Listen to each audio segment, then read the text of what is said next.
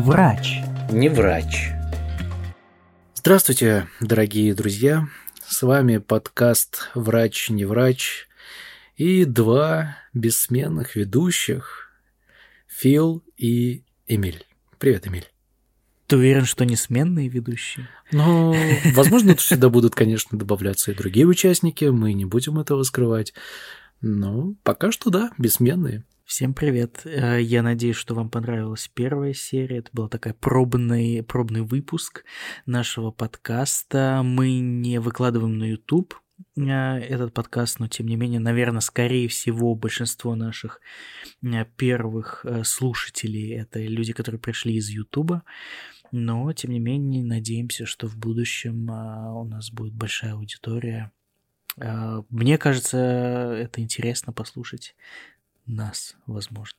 В середине 20-х годов прошлого века профессор Валентин Феликсович, воин Есенецкий, во время э, судебного процесса ответил на вопрос большевика, как же так, он не верит в Бога, когда он его не видел.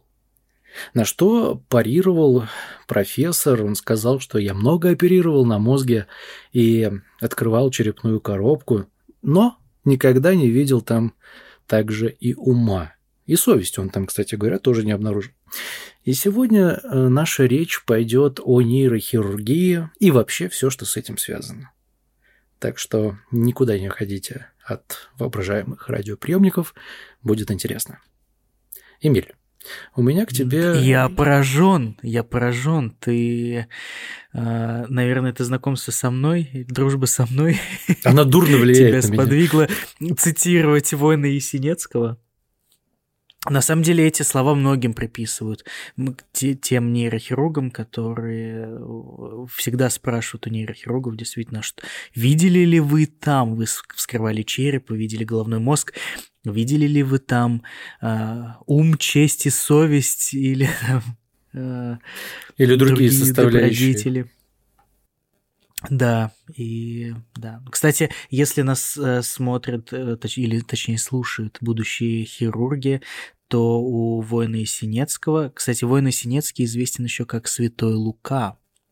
Это хирург, который а, был к тому же еще и а, священником, и к тому же, по-моему, он причислен он Лигу Святых. Был наверное. Святой, епископом да, Святой Симферопольским. Вот, вот, видишь, ты даже лучше меня знаешь. Но э, действительно, Святой Лука, он, он написал очень интересную книгу, которую до сих пор интересно читать и э, полезно прочитать будущим хирургам. Э, она называется «Очерки гнойной хирургии». И несмотря на то, что, э, казалось бы, нейрохирургия это такая чистая какая-то хирургия, чистая специальность, но тем не менее гной, вот гной, гнойное осложнение и э, вот все неприятное, что есть в хирургии, оно бывает и в нейрохирургии. Да, У есть меня, еще некоторые есть рэперы, историй, которые да. не очень приятные, но износят соответствующие псевдонимы. Гнойный. Гнойный? Да. Да. Есть ну, кстати, меди- медицинский псевдоним, да? Ну, получается, что так. Там, где гной, там и вскрою. Я сегодня, по всей видимости, в ударе, медицинском Молодец. ударе. От Молодец. кого поведешься, как говорится. Ты когда сообщил, точнее не сообщил, а изрек э, фразу «будущие хирурги», почему-то сразу в голове заиграла песня «будущие мамы хвастайте телами», и почему бы и хирургам не похвастать телами, которые они будут ну, скрывать. да, Вскрывать. Не вскрывать, а оперировать. Оперировать. Простите. Да. Ну, кстати, хир... немногие хирурги могут похвастаться телами. Скоро летний сезон, надо идти в зал. А ты свои можешь похвастать? Не, я всегда критично к себе отношусь, поэтому есть э, всегда куда стремиться. Врач. Не врач. Итак, что касается нейрохирургии, меня все время интересовал один вопрос насущный. Слушай, ты наверняка читал э, книгу Александра Беляева «Голова профессора Доуля». Тебе знакома эта литература? Кстати, читал, да, читал. Ну, я думаю, многим слушателям Давным знакома. Если не кто-то ее никогда эту книгу не держал в руках, настоятельно рекомендую. Там есть о чем подумать, есть о чем поразмыслить. Так вот, скажи мне, почему до сих пор 21 век, 21 век, и мы не можем э, делать пересадку головы? В чем заключается сложность пересадки э, головы? Какие есть нюансы? И вообще, есть ли какие-то реальные случаи, возможно, тебе известны попытки пересадки, официально, неофициально, ведь наверняка это еще как-то претит э, нормам. Биоэтики. Биоэтики, да, нормам биоэтики, ну, то есть, допустим, у тебя есть э, тела, которые побывали в аварии, есть свежее тело, туловище со всеми прилегающими моментами, и есть голова. Наверняка проводились опыты. Но ты я так немножко опыты отклонился. Это, но все, все же, почему, почему нельзя? Почему нельзя этого делать? И знакомы ли тебе какие-то случаи? Ну, делать, делать можно все, что угодно, на самом деле. Да? В, даже в нейрохирургии прооперировать можно все, что угодно. Вопрос, каков будет результат потом. Вот, вот это самое главное, да, и многие, кто хотят связать свою жизнь с хирургией, они изначально думают, что какой кайф это оперировать человека, залазить туда, в организм, что-то там мешать, делать, сшивать, разрезать, э, удалять. А ты получаешь главное, кайф от этого? Что... А, вот, вот сейчас я получаю кайф больше от результата. И на самом деле хирург, который уже чуть-чуть пооперировал, он понимает, что самый кайф, он, от, во-первых, конечно, от проделанной работы, но еще и от результата. То есть многие слышали такое изречение, что э, самая лучшая операция это та, которая не, не состоялась. Проведена. Это как прямо да, с боем. Нет... Самый лучший бой, который не совершился. Да, поэтому нужно несколько раз подумать перед тем, как что-то сделать. Вот пересадку головы уже делали, но уже делали на животных и на трупах, да, в Китае уже сообщили известный профессор, э, который все хотел пересадить голову нашему айтишнику русскому, российскому. Так он э, это и не сделал. Почему? Потому что технически это все возможно. Все это реально, потому что для трансплантации э, требуется что? Владеть Э, сосудистым швом, то есть сшить все сосуды, которые будут питать голову, исходящие от сердца, э, это артерии и вены, которые будут исходить от э, головы дальше к сердцу. И это если мы да, будем говорить, например, о, о профессоре Доуле, то о голове профессора Доуле, то э, там важная составляющая была это сосуды. Сосуды, которые постоянно несут э, кислород и питательные вещества, глюкозу в первую очередь, к мозгу. Но э, цель пересадки головы – это не пересадка головы цель перес, пересадки... Ну, на, на, на самом деле операция неправильно названа изначально, да, пересадка головы. Операция пересадка называется мозга? пересадка туловища. Туловище. Цель-то какая? Цель дать, ну, цель дать не дать туловищу, туловищу голову, функциональную отдать голове.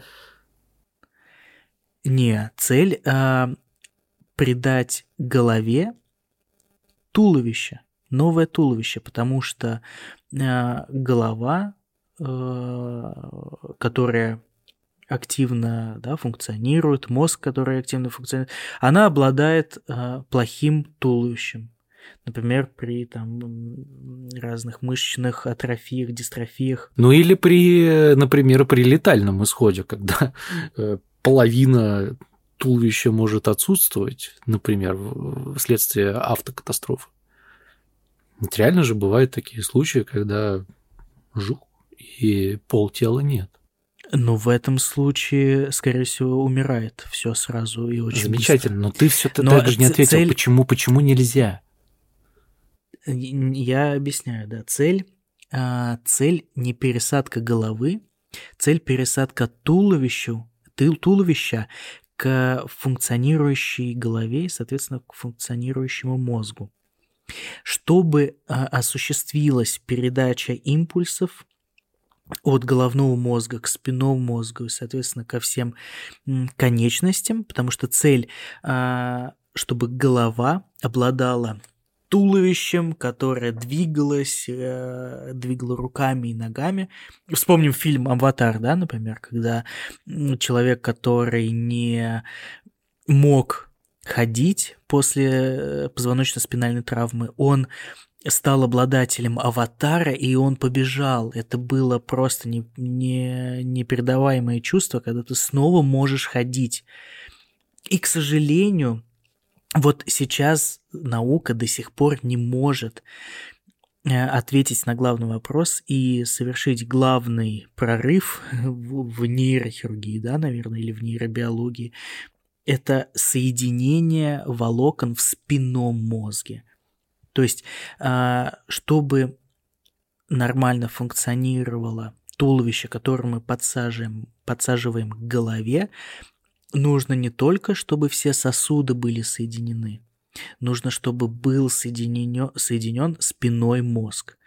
И чтобы этот спиной мозг не только соединился, но прижился. и функционировал, передавал, да, прижился, передавал сигналы Слушай, ну с точки зрения технической, кни... Э, снизу. с точки зрения технической, прости, я тебя перебью, это вроде это звучит логично и вроде это реально сделать. Если бы это было реально сделать, то ну, слепить, конечно, можно просто клеем или какими-то, да, композитами помазать и э, подуть на вавку и, и и все это срастется. Но, к сожалению, э, ну, а в чем нервы проблема? так не работают. То есть очень а, трудно потому что... нарастить какой-то из компонентов, очень трудно Соединить. создать такие Соединить. условия, чтобы они, чтобы эти окончания срослись. Но сосуды понятно. Да. Вот я со, тебе объясню. Со, я сосудами, тебе объясню. сосудами все понятно. Они, по-моему, могут легко сшиваться. С этим проблем нет. Проблема кроется в нервных окончаниях или где-то еще. В нервных. Мы э, именно в спинном мозге, в шейном отделе спинного мозга. У нервов э, регенерация совершенно другая, и она очень и очень сложная. Если мы, например, возьмем нерв где-нибудь на руке или на ноге и перережем его, то не делайте что происходит? Этого, дорогие слушатели, этого делать не Да, нужно. в домашних условиях. Все это даже в больничных условиях. Гипотетические теории. Это не гипотетически, это все доказано, потому что люди, к сожалению, режут постоянно себе и нервы, и руки, и конечности. А, ну, что происходит, самое главное? Тот нерв – это объединение огромного количества нервных клеток, а точнее, например, аксонов, да, отросток нервной клетки. И когда мы перерезаем нерв, мы перерезаем кучу аксонов, тысячи аксонов. И нервная клетка, ядро ее остается ближе к центру туловища.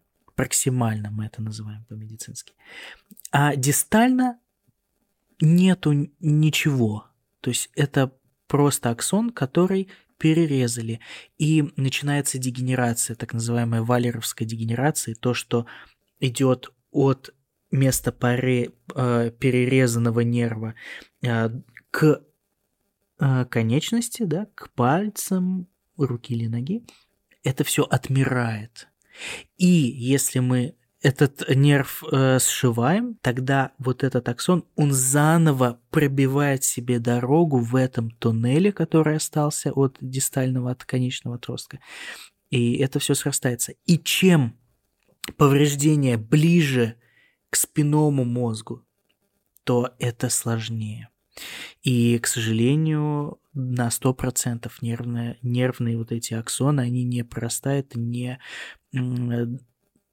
не получаем мы тот результат который хотелось бы, поэтому повреждение нерва всегда опасно. Что касается спинного мозга, особенно в шейном отделе, это совершенно другой уровень, который, к сожалению, пока никому не поддался соединить э, вот это все.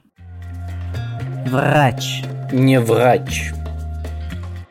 Давай введем слушателей чуть глубже в эту информацию. Для меня нервы – это нечто такое нематериальное. Знаешь, очень часто бытует фраза «нервные клетки не восстанавливаются». Нервные клетки не восстанавливаются. Это действительно так, судя по твоим изречениям.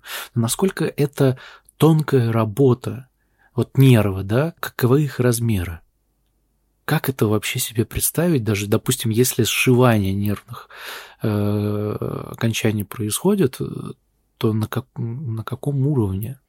Ну, кстати, нервы, э, нервные клетки являются самыми длинными клетками в нашем организме. То есть, то есть это самые длинные клетки? Если, например, самые длинные клетки. Если мы возьмем, то какие есть клетки самые длинные, то это нервы. То есть если мы возьмем, допустим, от спинного мозга тянется нейрон, и он может тянуться до самого конца руки. То есть это, это десятки такой сантиметров. Конский хвост, всего... да, вот этот на картинках знаменитый.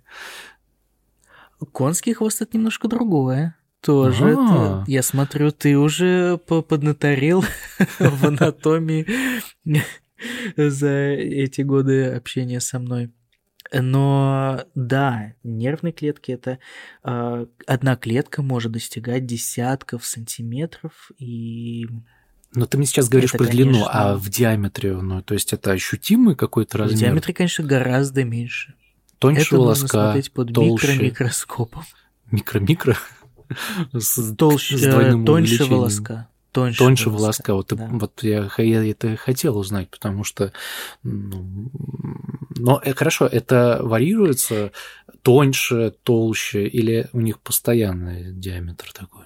И разные по-разному, да. Эм, и если мы говорим о нерве, нерв, то есть что такое анатомическое понятие нерв? Нерв это то, что мы видим, вот разрезав э, руку или ногу, мы увидим там, или, допустим, мы разделываем курочку, чтобы приготовить себе супчик или жаркой какой-нибудь к ужину, то э, если мы разрежем бедро, то мы найдем, например, там э, и сосуды, и в том числе нервы.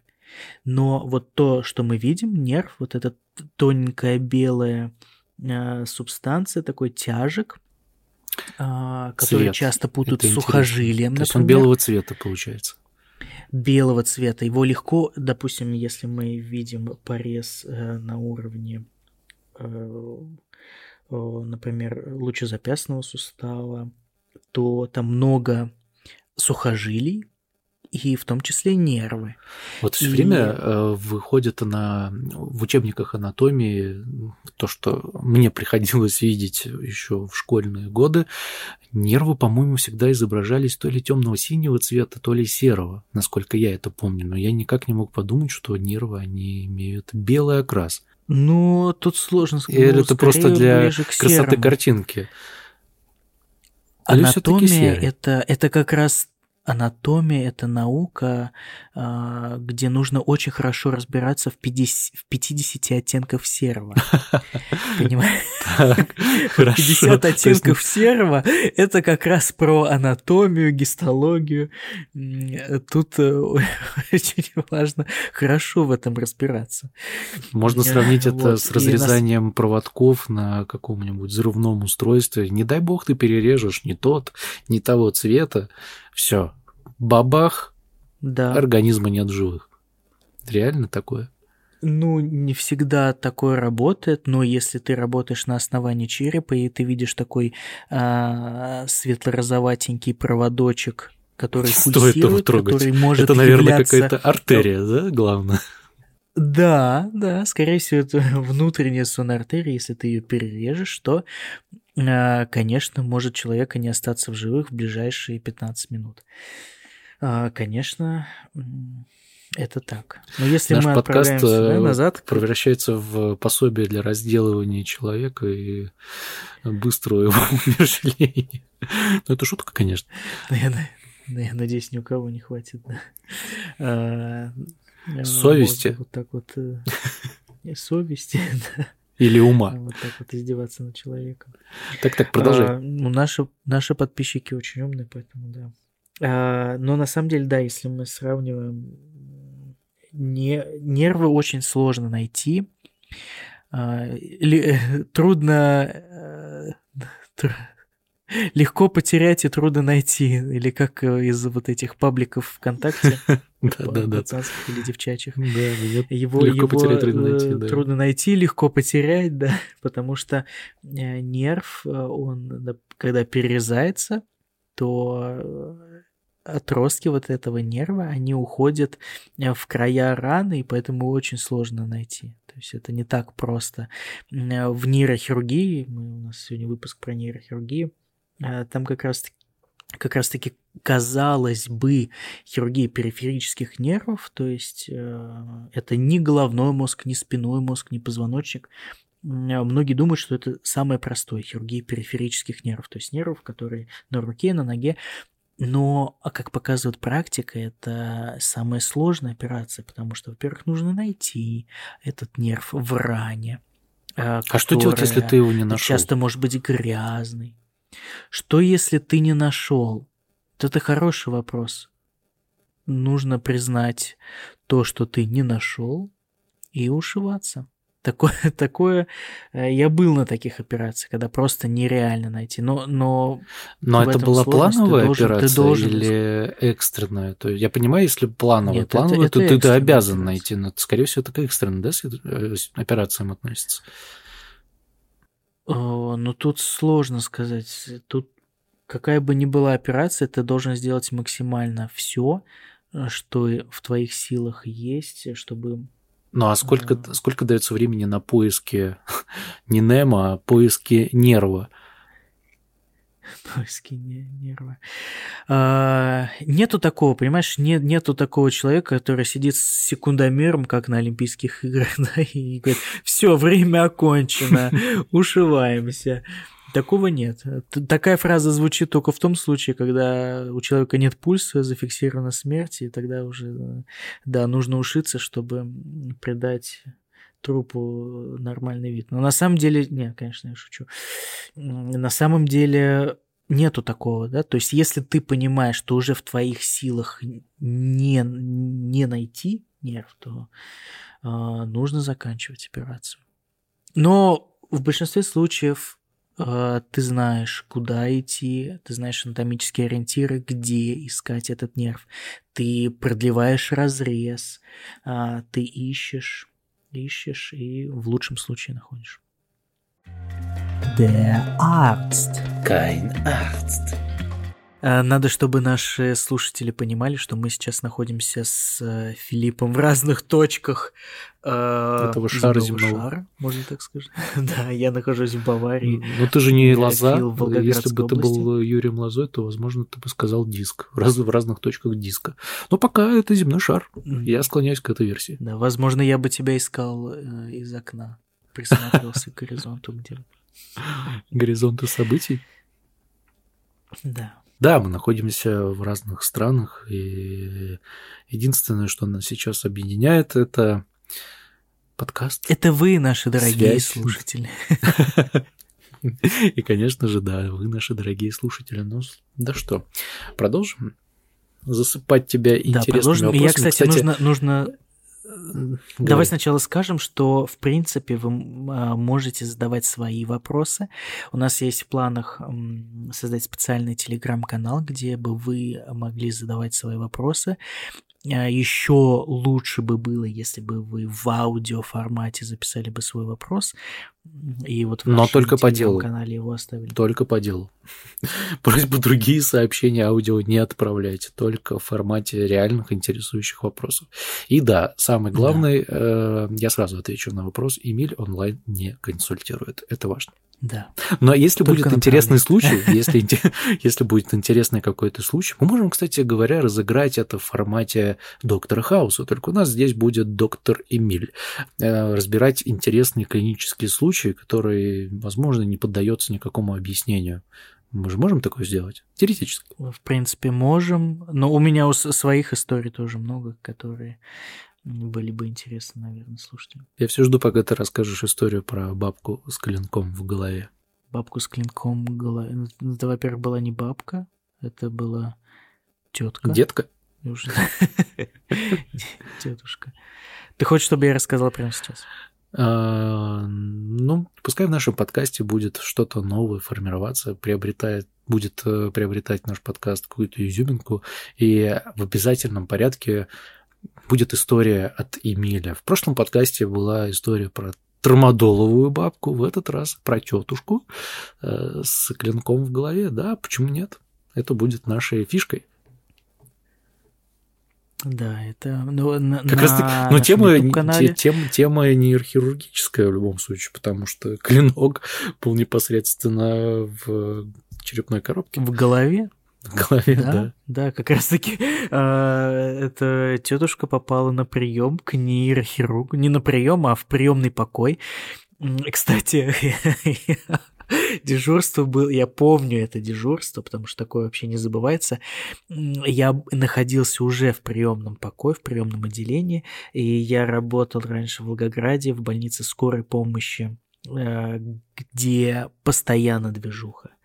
Постоянно кто-то поступает, и Тогда это уже перестает быть приемным рассказать. покоем.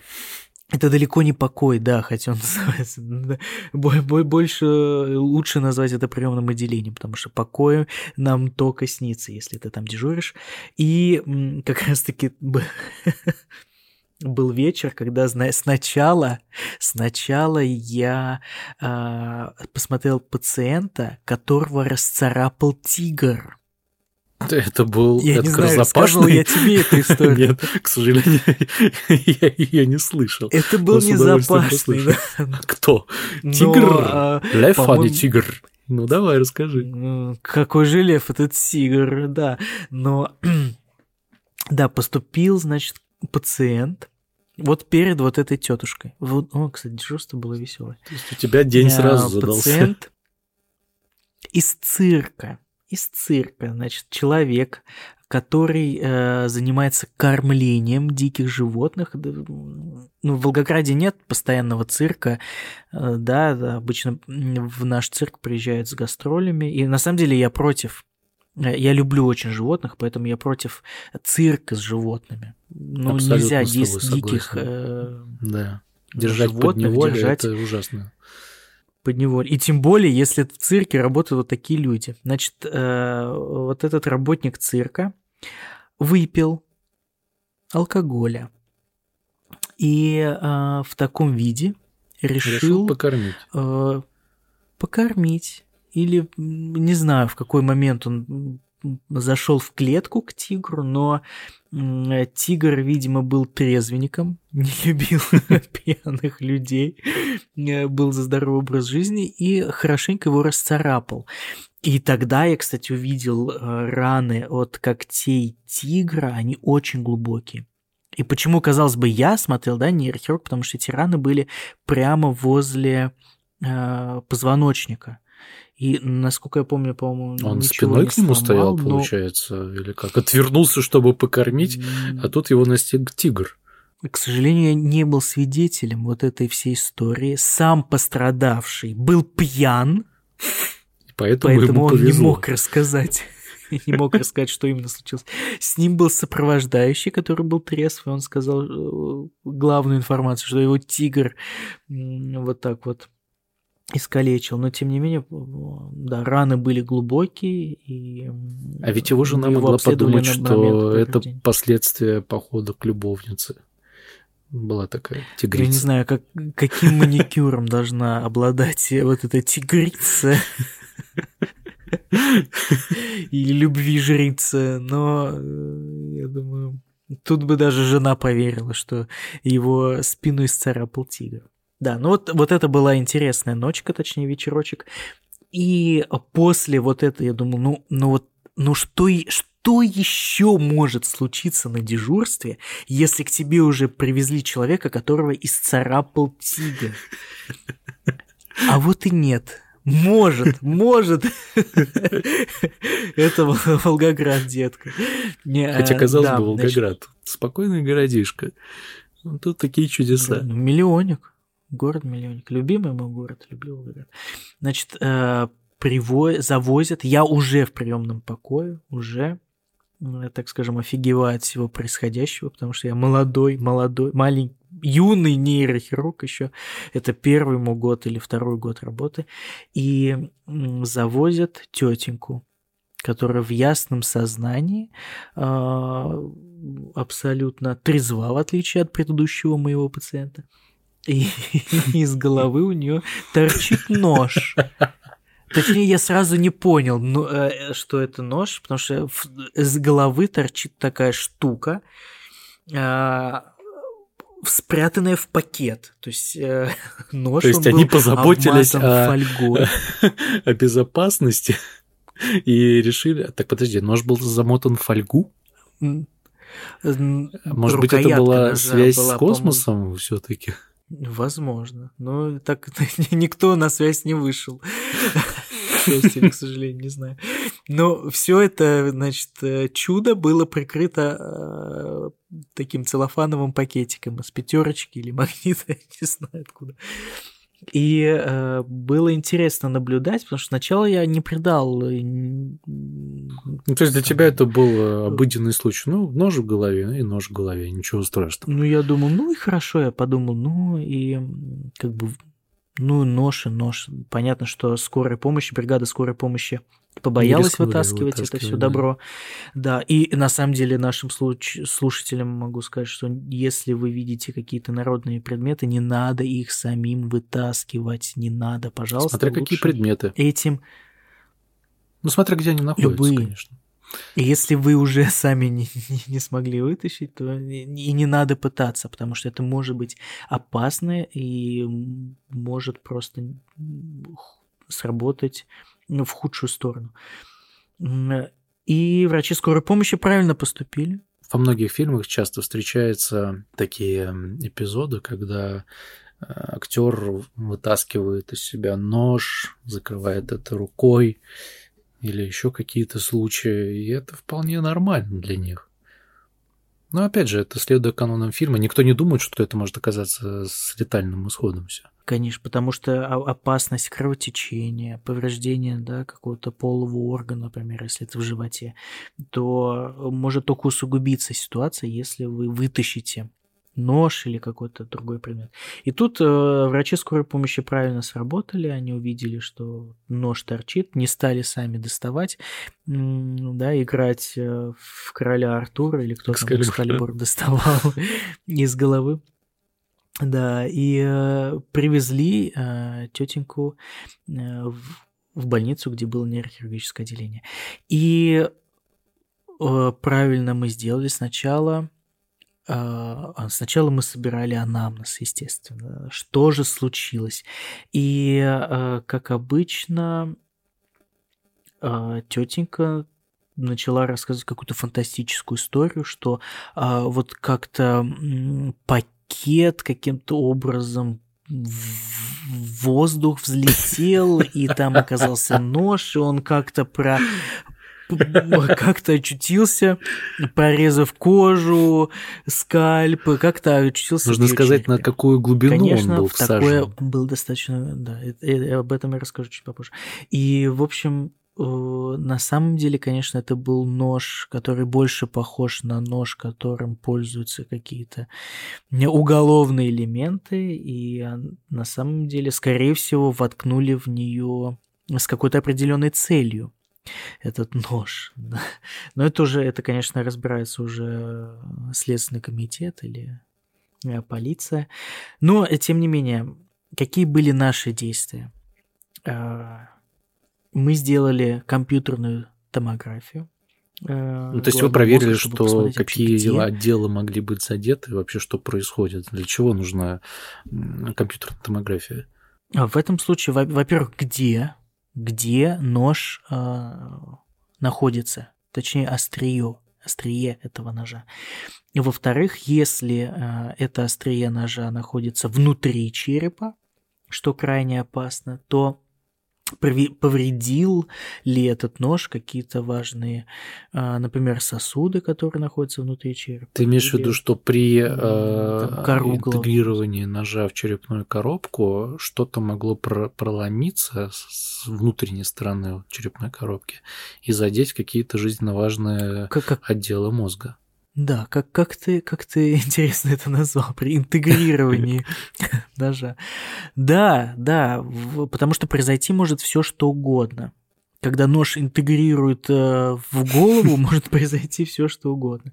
Но, конечно, мы не, не э, полагаемся только на компьютерную томографию, мы смотрим пациента клинически, да, если человек в сознании, без каких-то неврологических выпадений, то есть мозг функционирует нормально, то, скорее всего, все нормально. Но э, в ее случае ей повезло, с одной стороны, что ничего не было задето, хотя э, острие ножа находилось прямо над э, так называемым э, конфлюенсом церебра. То есть это то место, где соединяются главные синусы, главные вены, так скажем, головного мозга.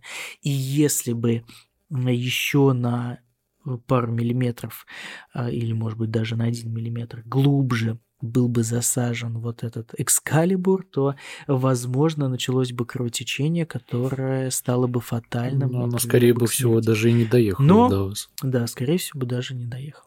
А, но ей повезло, с одной стороны, что вот прямо остановился, точнее, даже чуть-чуть сдавил вот этот синус э, нож, э, пройдя целиком кость. Хотя в этом месте, это место, так скажем, между теменем и затылком, посередине как раз было, а, там череп довольно-таки толстый. И то есть Мне, прямо кстати, на говоря, около интересно, сантиметра... это же какое усилие нужно приложить, чтобы нож вошел через э, черепную коробку? Ну, Или он попал вот, вот, вот, должен быть вот соединение череп, э, пластин? Да, есть соединение э, костей черепа, которые которые называем мы швами. Шов, Шов, да. который, когда младенец рождается, эти швы, они еще не зарощены, и потом к двум годам все это зарастает примерно. А, и, но этот шов, он не выглядит как такой ровный шовчик. Э, Зигзагообразный, часто, довольно очень часто. Да. Мне все время было интересно, они, это, это же крепко, э, эти части соединяются между собой. Не, не получится же так, что да, они бах и развалились. Получится только если произошла какая-то серьезная травма. Но и то, даже если какая-то серьезная травма происходит, то скорее поломается череп, чем пройдет э, разрыв вот именно в этом месте соединения в шве. Но и такой бывает. Тоже нужно учитывать.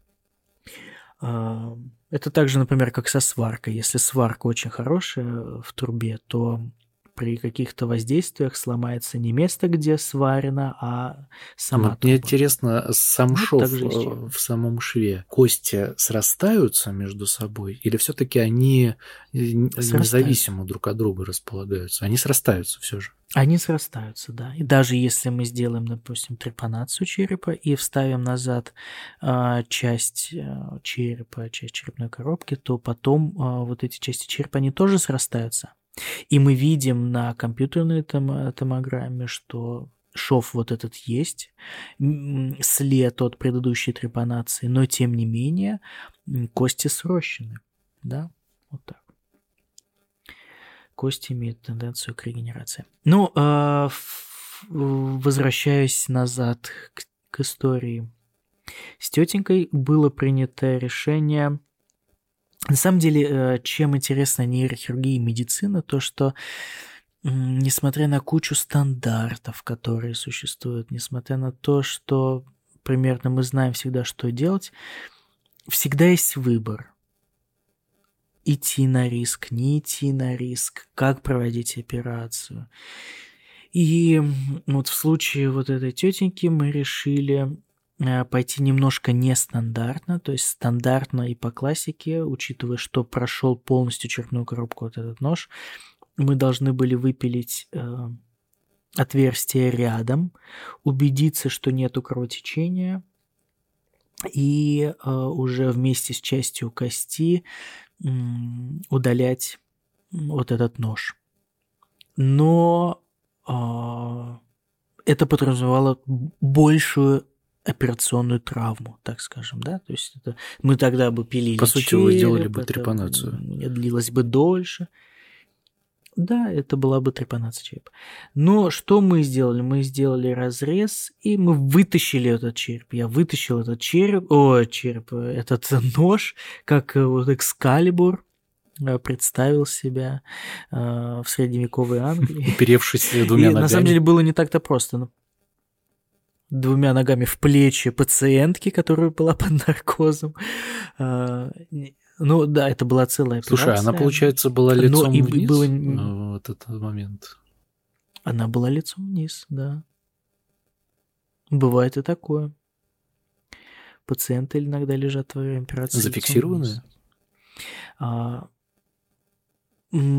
иногда зафиксирована. В ее случае она не была зафиксирована. Она была зафиксирована, но не, не на 100%, так скажем. Есть э, фиксация э, скоба Мейфилда, так называемая, когда три шипа впиваются в голову пациента, и тогда голова остается неподвижной, даже если пациент просыпается во время операции. Не просыпается, а перестает действовать Они, получается, прямо э, пациент начинает э, двигаться. вот эти шипы впиваются в кожу и делают насечку на, И кость. насечку на кости, чтобы Да, они Ну, это прям жестко. впиваются в кость, чтобы голова плотно была фиксирована. А, с целью, например, навигации, да, если мы должны сделать навигацию, понимать, где мы находимся, то голова в любом случае должна быть фиксирована. И в ее случае она не была фиксирована, мы сделали разрез, э, вытащили этот э, нож сразу после операции, а, не пробуждая больную, повезли ее на компьютерную томографию на КТ убедились, что нет кровотечения, нет гематомы, скорее всего, все хорошо. Отправили ее в реанимацию, пробудили на следующее утро. А, То есть через несколько часов сделали снова снимок, убедились, что все хорошо, и через пару дней пациентку уже выписали. А у меня возник вопрос э, на фоне всех этих манипуляций. А что было бы, если отрезать кусочек извилины? Как бы это повлияло на дальнейшую судьбу человека? То есть он смог бы он прожить с этим или нет? Для меня мозг это такая розовая, нежно-розового цвета масса, и совершенно непонятно, где там находится. Ну, хотя, в принципе, понятно, где находятся ключевые моменты мозга, которые, от которых зависит его жизнеспособность. Но все-таки, если отрезать извилину кусочек, сделать срез, а может быть даже и больше, это как-то повлияет на умственную деятельность и вообще сможет ли человек жить при этом? В большинстве случаев сможет жить, но самый главный вопрос – это где? Где отрезать? А, И какой, какую часть, какое количество вот э, массы? Ну, понятное дело, если мы сейчас будем извлечь. говорить о процедуре Есть- биопсии мозга, там делается специальный забор небольшого фрагмента для изучения. Но я сейчас говорю о ну, достаточно весомом кусочке. Допустим, это будет один кубический сантиметр. Вот, и тут важно знать, где мы это делаем. Да, если мы посмотрим на наш головной мозг как на глобус, то мы увидим куча а, мест, которые очень важны для а, нашего существования. Да? Например, если мы с карты России, с глобуса, допустим, уберем Москву, то Что-то явно произойдет. на жизнь государства это повлияет больше, чем мы удалим Волгоград, Да, например. но да? остается еще Питер. Э, Питер, Краснодар, Новосибирск. Но если мы возьмем какое-нибудь место в Якутии где-нибудь, где жесткая тайга, тундра, не знаю, и там мы можем э, квадратными километрами, э, просто сотками э, удалять э, кучу земли из России, и если там нет много алмазов или нефти, то это никак не повлияет на существование А нашей на страны. умственную да? деятельность это может Так же повлиять? сам на ум, вот то же самое с головным мозгом. если мы оперируем где-то, например, в лобной доле, то за лобную за психику, ответственно как раз-таки лобные доли за память, за внимание. И поэтому, если мы оперируем где-то в лобной доле, то там, э, конечно, это окажет влияние. И даже сантиметр может эм, Э, кубический сантиметр может оказать влияние. Если мы, например, э, говорим о том месте, где за которое ответственно, например, прецентральная извилина. Прецентральная извилина ответственна за движение. И если мы, например, удалим 1 сантиметр из прецентральной извилины, это граница лобной э, доли и теменной. Это лобная еще доля. А если мы удаляем там сантиметр кубический, то выпадает какая-то функция движения. Если там есть определенный участок, который ответственен, например, за движение в кисти. И вот если мы удалим этот фрагмент, то кисть перестанет двигаться да, человек перестанет двигать э, кистью. Это довольно-таки критично для человека. А если это человек пианист или скрипач, то, конечно, это вдвойне критично. То есть человек должен бросать профессию. Именно поэтому мы э, четко изучаем э, например, если мы удаляем опухоль в какой-то функционально значимой зоне, то мы четко должны знать, где эта опухоль находится, сделать а, предоперационное планирование и выполнять операцию под навигацией, чтобы видеть, какие области головного мозга мы не должны трогать. Или в этом же случае, если мы знаем, что мы оперируем на какой-то э, чрезвычайно важной э, зоне, то мы можем провести операцию в сознании. И, например, если мы проводим операцию surgery. на речевой зоне, да, тогда человек должен пробудиться во время операции. Или, например, вот в клинике, где я сейчас работаю, тут э, проводили операцию, шеф наш проводил операцию с другим врачом, э, когда пациент был в гипнозе. В гипнозе это работает? Даже не было, не было настоящего наркоза. Да, да, и это сработало, то есть там легкая седация идет, нету наркоза, и человек, у которого была опухоль в зоне, которая ответственна за речь, он был в гипнозе, и э, это позволяло нам проверять речевые Почему функции. именно гипноз? Возможно, были какие-то побочные реакции на наркоз? Или это какие-то все-таки предубеждения самого пациента? Нет, это есть. Просто если. Вот я, например, я не, я не верю в гипноз. гипноз или... Мне кажется, невозможно. Ты все равно будешь чувствовать боль. Тут, да, но тут э, анестезиолог все равно находится рядом. Э, во-первых. Во-вторых, э, боль сам головной мозг не чувствует. Согласен. Боль да, чувствует. Но, кость, когда ты будешь кожа, делать трепанацию, чтобы добраться до мозга, ты это все почувствуешь. Как ни крути. Да, ну э, в этом случае, в чем отличалась вот эта операция от операции, например, в э, Awake, да, настоящая операция, когда сначала человека все равно интубируют, потом после проведения доступа экстубируют. И э, тут не, не потребовалась даже интубация. То есть не потребовалась интубация, можно было все это провести вот так. Но это, это позволяет э, наиболее четче продиагностировать э, то место, да, которое мы оперируем, и э, меньше меньше, если уж на то и пошло, меньше э, лекарств потратили на пациента. Ну, не шучу, конечно. На, на самом деле, перед такой операцией или перед гипнозом, конечно, э, проводится э, сеанс гипноза до операции, во-первых. Во-вторых, э, конечно, нейропсихологическое... Какое-то наверняка исследование проводится вообще, насколько человек подвержен гипнозу, например, мне кажется, из стероидного Конечно, радикала проще шкалы. ввести в состояние гипнотическое, нежели человеку устойчивому к этому. Ну, тут даже не про стероидных радикалов речь, тут э, вопрос про внушаемость. Да? Есть определенные, например, шкалы внушаемости. Они...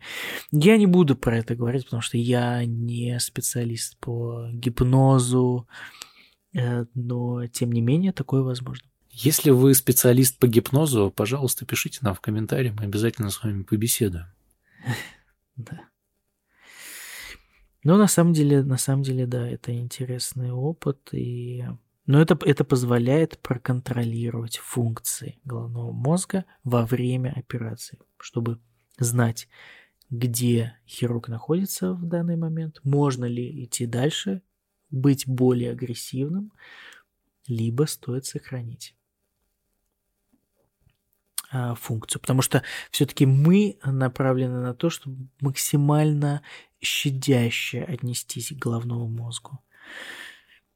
Потому что э, два разных случая, если мы получим человека после операции, даже пусть и после тотального удаления опухоли, но инвалида или человека, который, которому провели максимально возможную резекцию опухоли, пусть и с остаточной тканью, но сохранив его функции потому что современные э, методики химиотерапии, лучевой терапии, тем более если опухоль поддается да, дополнительному лечению, то э, лучше уж оставить часть опухоли и потом ее облучить или химией повлиять на нее рост. Ну что ж, друзья, мне кажется, мы сегодня очень много тем охватили. Конечно же, подкаст о нейрохирургии не последний не последний, потому что есть очень много смежных тем, которые мы обязательно с вами обсудим. Да, я думаю, что от себя могу добавить, что, наверное, да, нужно разделить на, на какие-то темы, например, если будет кому-то интересно. Я думаю, что очень интересно будет людям послушать про опухоли головного мозга, потому что это всегда какая-то тайна, почему, например, много людей а, известных да, в России в последнее время пострадала от опухоли головного мозга. Это и Хворостовский, например, умер, Задорнов, Жанна Фриски. А, этому стоит вообще посвятить отдельный выпуск.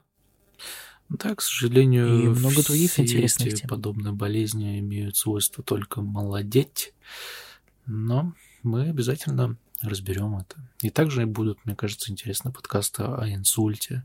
Все-таки все интересно, какой опыт что... переживают люди, а, побывавшие в этом состоянии, ведь они же потом, по сути, наполовину нефункциональны. И есть люди, которые проходят реабилитацию. Кстати говоря, на канале TED была одна из спикеров, пережившая инсульт, и в итоге она ведет себя, ведет сейчас полноценный образ жизни.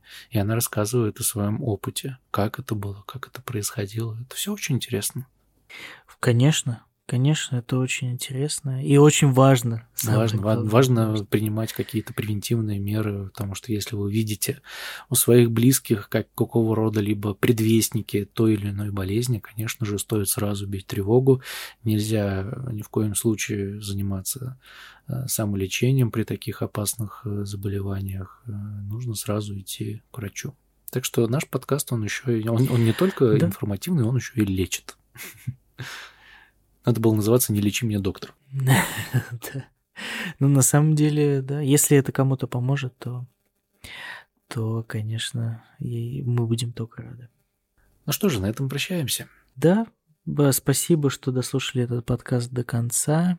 Э, пишите нам письма, в личные сообщения можете писать. Но, и, как уже мы сказали, скорее всего, и ваши вопросы вы сможете тоже озвучить, да. озвучить. Гадывать. Озвучить в телеграм-канале, и мы их э, проиграем здесь и постараемся на них ответить. С вами были... На этом все. Спасибо. Эмиль. И Эмиль. До скорых. До Или скорых Моментович. встреч. Эмиль Моментович. Пока. Врач. Не врач.